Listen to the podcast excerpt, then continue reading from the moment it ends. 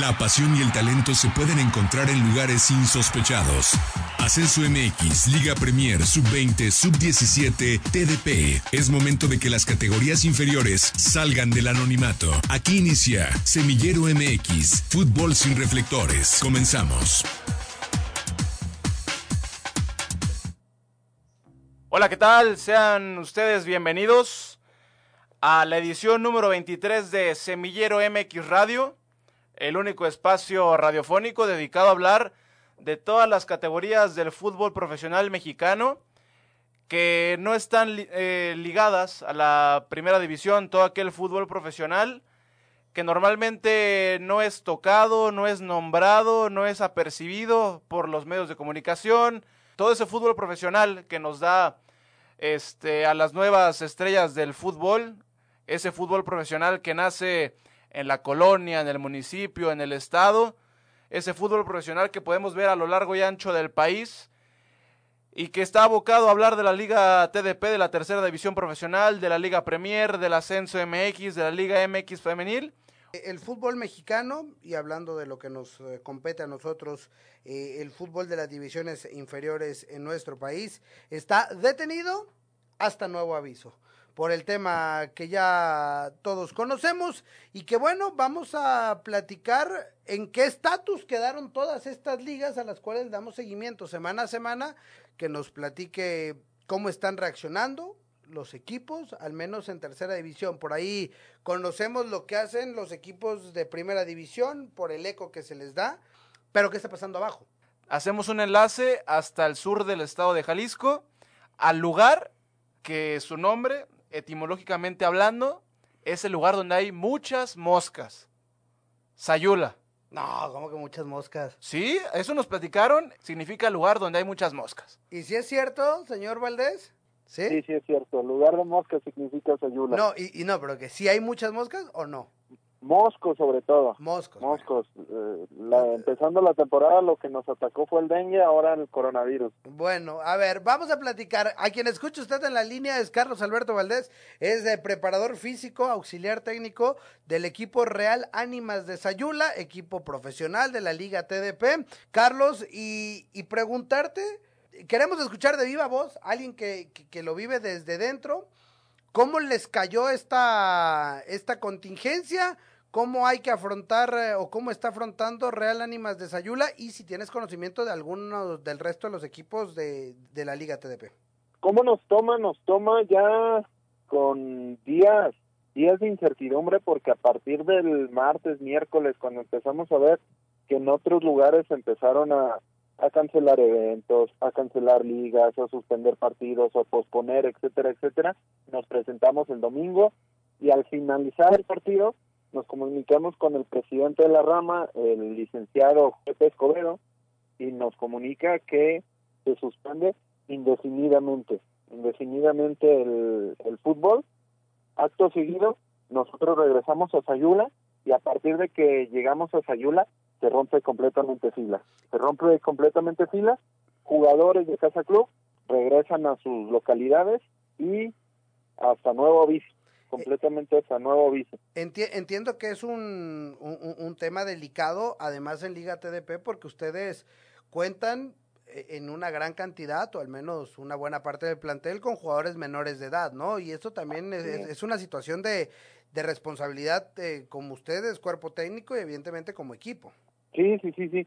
Por eso, a raíz de también comentarios de los propios padres de familia con los que llevamos un contacto muy muy riguroso por, por eso que comentas, fue que se les dio libertad de acción. Tenemos dos jugadores de Tamaulipas, se desplazaron para Tamaulipas, tenemos dos jugadores de Tijuana, se desplazaron para el norte del país. Y todo el resto de, de personal que no somos propiamente de Sayula, en cuestión de 24 horas de la, desalojamos completamente la casa club por el, el posible foco de infección que puede representar una casa donde convive tanta gente. Oye, Carlos, y, y ahora hablando ya del tema del tema de la chamba, ¿no? Porque digo, entendemos lo que está sucediendo y, y, y creo que todos somos conscientes de lo que hay que, eh, las medidas que hay que tomar, la prevención, etc., etc., etc. Pero a final de cuentas lo que nosotros nos dedicamos es a, es a la parte del, del, comentario deportivo, más allá del comentario médico, que ese desconocemos. Pero hablando de fútbol, del tema cancha, tú como preparador físico, eh, quiero creer que tienes un, un plan de trabajo dictaminado durante una temporada pensando en, en, llegar a una posible liguilla, en jugar N cantidad de partidos, en tus ciclos, microciclos, etcétera, etcétera, etcétera. ¿Cómo te viene a ti a modificar todos estos planes y qué, cuál es ahora el plan de contingencia para, para mantener esta situación? Completamente, completamente le dan la torre a todos los, los planes, todo lo estipulado, pues se va haciendo, haces una, una base por semestre de qué es lo que pretendes trabajar, ya mes a mes se va modificando, incluso semana a semana, pero modifica completamente todo. ¿Por qué? Porque no cuentas con paridad de recursos. Hay jugadores que tienen bicicleta estática y tienen, tienen caminadora, escaladora, etcétera, etcétera en casa y ellos te facilitan completamente el, la labor, pero hay jugadores que, que te dicen, no, profe, yo no tengo eso. Nos vamos a lo más básico, unas escaleras para que por lo menos trotes subiendo las escaleras de tu casa. Hay jugadores que te dicen, no, no tengo eso, profe, por lo propio que es la, la complejidad de la tercera división. Entonces, despolvas libros, etcétera, etcétera, y comienzas a, a formar un, una manera de trabajar en la cual tus jugadores no se, no se expongan, porque lo más fácil sería, ve, hazme 10 kilómetros a tal ritmo y mándame un screenshot de, de tu de tu corrida, etcétera, etcétera, pero eso es poner en riesgo a tus jugadores. Entonces diseñas un plan de trabajo homogéneo o lo más homogéneo que se, que se pueda lograr para que todos te lleguen en el mismo ritmo. Otra parte completamente va a ser la psicológica, porque en el momento que se controle esto, no creo que sea una situación en la cual ya mañana nadie se va a enfermar. Entonces, como jugadores menores de edad cruzan de nuevo el país para venir a jugar. Complejo lo que le sigue. Oye, Carlos, tú como parte del cuerpo técnico, eh, en concordancia con el cuerpo médico, con la directiva, ya han pensado, ya están trabajando, ya han moldeado un, un, un, plan para cuando se dé luz verde, para que para cuando los jugadores regresen. Hay básicamente dos tipos de escenarios que hemos vislumbrado. El primero, que nos avisen, que es, que es el que más deseamos, que nos avisen con 10, 15, incluso una semana de antelación que va a volver el fútbol. Entonces eso nos va, nos da tiempo de regresar todos a Sayula, comenzar a trabajar, hacer una mini, mini, mini pretemporada para afrontar los últimos siete partidos.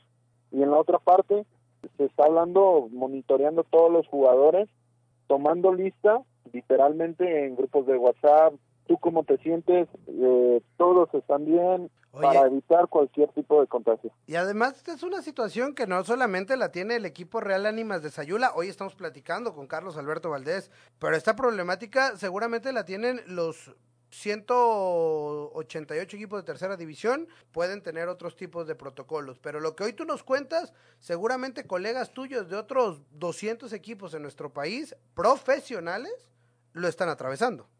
Sí, completamente. Así hablando de memoria, sé que Acatlán tomó exactamente las mismas medidas que nosotros, Cafesa, Tecos, el Atlético Tecomán tomó también esa esa decisión por algo bastante bastante obvio y común de todos. Normalmente el jugador se mueve en camión, entonces tú al hacerlo desplazarse en transporte público lo estás exponiendo y tú solo estás potenciando un, un problema de salud pública al interior de tu equipo.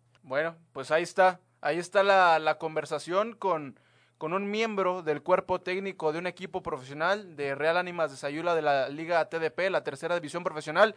Carlos, pues simplemente agradecerte el tiempo y agradecerte eh, que nos platiques, que te abras con nosotros para platicar qué es lo que pasa al interior de Ánimas de Sayula.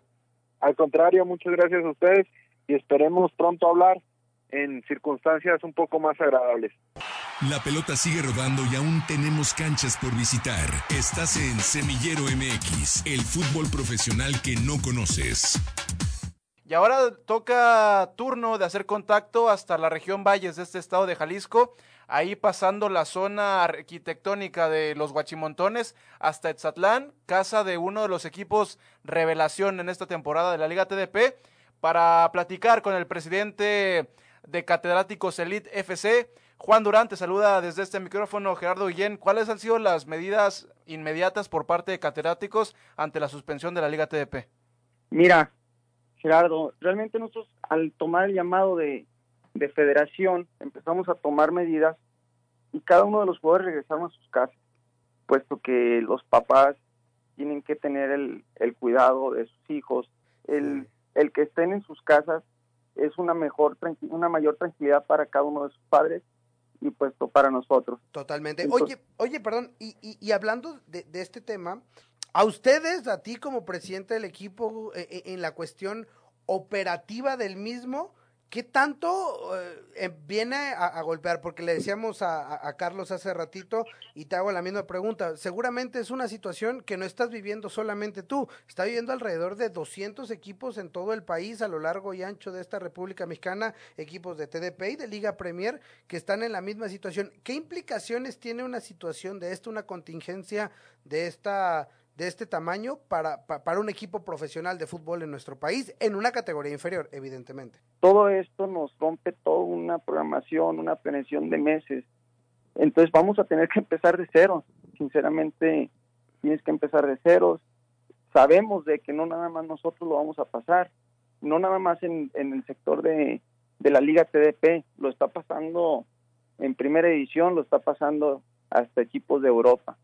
Entonces, pues tenemos que, armar una estrategia para que esto no nos lleve hasta cero, para que cuando lleguen regrese y vuelva toda la normalidad, los jugadores podamos llevarlos a la cúspide o a la punta lo antes posible.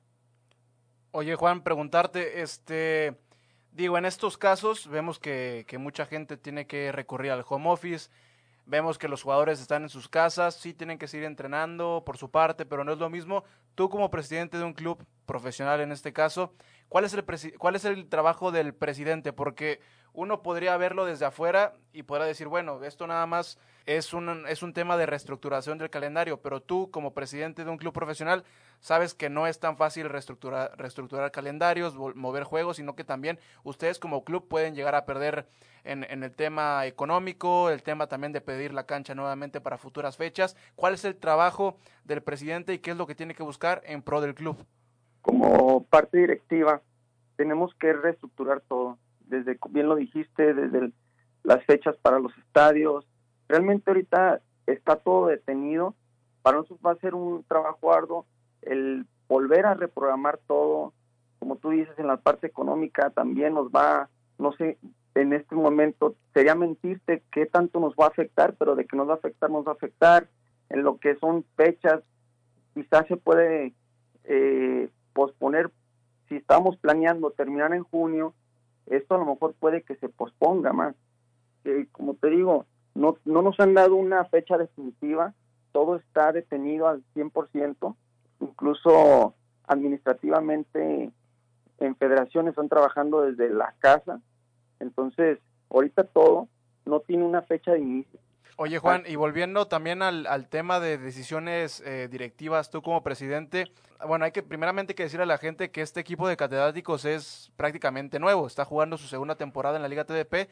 A nosotros nos tocó, como equipo de trabajo, ver los primeros pasos de catedráticos. La, temporada pasada, el año pasado, cuando jugaban en los campos Maracaná, aquí en la zona metropolitana de Guadalajara. Entonces, eh, con estos antecedentes te quería hacer dos preguntas. La primera, ¿Qué hizo diferente catedráticos al interior del club en trabajo directivo para que este equipo pasara de, uno que no clasificó la temporada anterior a uno que hoy en día está peleando los primeros puestos de quizá el grupo más, más difícil de toda la TDP. Y además tiene al goleador nacional, ¿no? En Diego Núñez. Realmente fue un trabajo arduo desde la temporada pasada. La temporada pasada fue como el reconocer el área, conocer el entorno, pero ahora ya que lo conocimos ya vemos este cuáles eran las necesidades del equipo, cuáles eran las estructuras o las reestructuras más bien que se tenían que retomar. Entonces, todo ello fuimos viendo punto por punto y afortunadamente, la verdad es un trabajo difícil, es un trabajo de mucha gente que está atrás de, catedráticos, la cual nos ha llevado a, a conseguir buenas, buenas cosas en la liga, que sabemos que no está todo, todo ganado, sabemos que hay que trabajar mucho y yo creo que fue un trabajo de, de mucha gente que fue el análisis de, de varias situaciones las que nos llevó, desde lo deportivo hasta lo administrativo, ¿verdad? Ahora, gracias, gracias y, te lo agradezco el que tomes el dato. Diego Núñez, que es de los goleadores, es el que tenemos ahora y la muchacho está pues un joven humilde, un joven que sabe lo que quiere y sabe que no es trabajar nada más para él, que los frutos se le han dado a él a lo mejor a base de todos los del trabajo del equipo. Afortunadamente se le han dado las cosas y él él va por más, igual que el equipo. Buscamos siempre repuntar y, y dar un poco más, no no sabemos que no es todo lo que hemos conseguido, no no lo es todo y estamos buscando más todavía. Juan, rápidamente la última porque el, tiempo nos come. Ayer jugaban en Maracaná, hoy juegan en Etzatlán, en otro municipio. ¿Qué significa, qué ha significado Etzatlán y por qué Catedráticos llegó a este municipio? Mira, Catedráticos llega a Etzatlán basado en, en relación de mucha gente que conocemos por aquellos rumbos y créeme lo que al, llamado de la gente, de, de la gente conocida de Etzatlán, tomamos la oportunidad y Exatlán ha sido parte importante de, estos logros.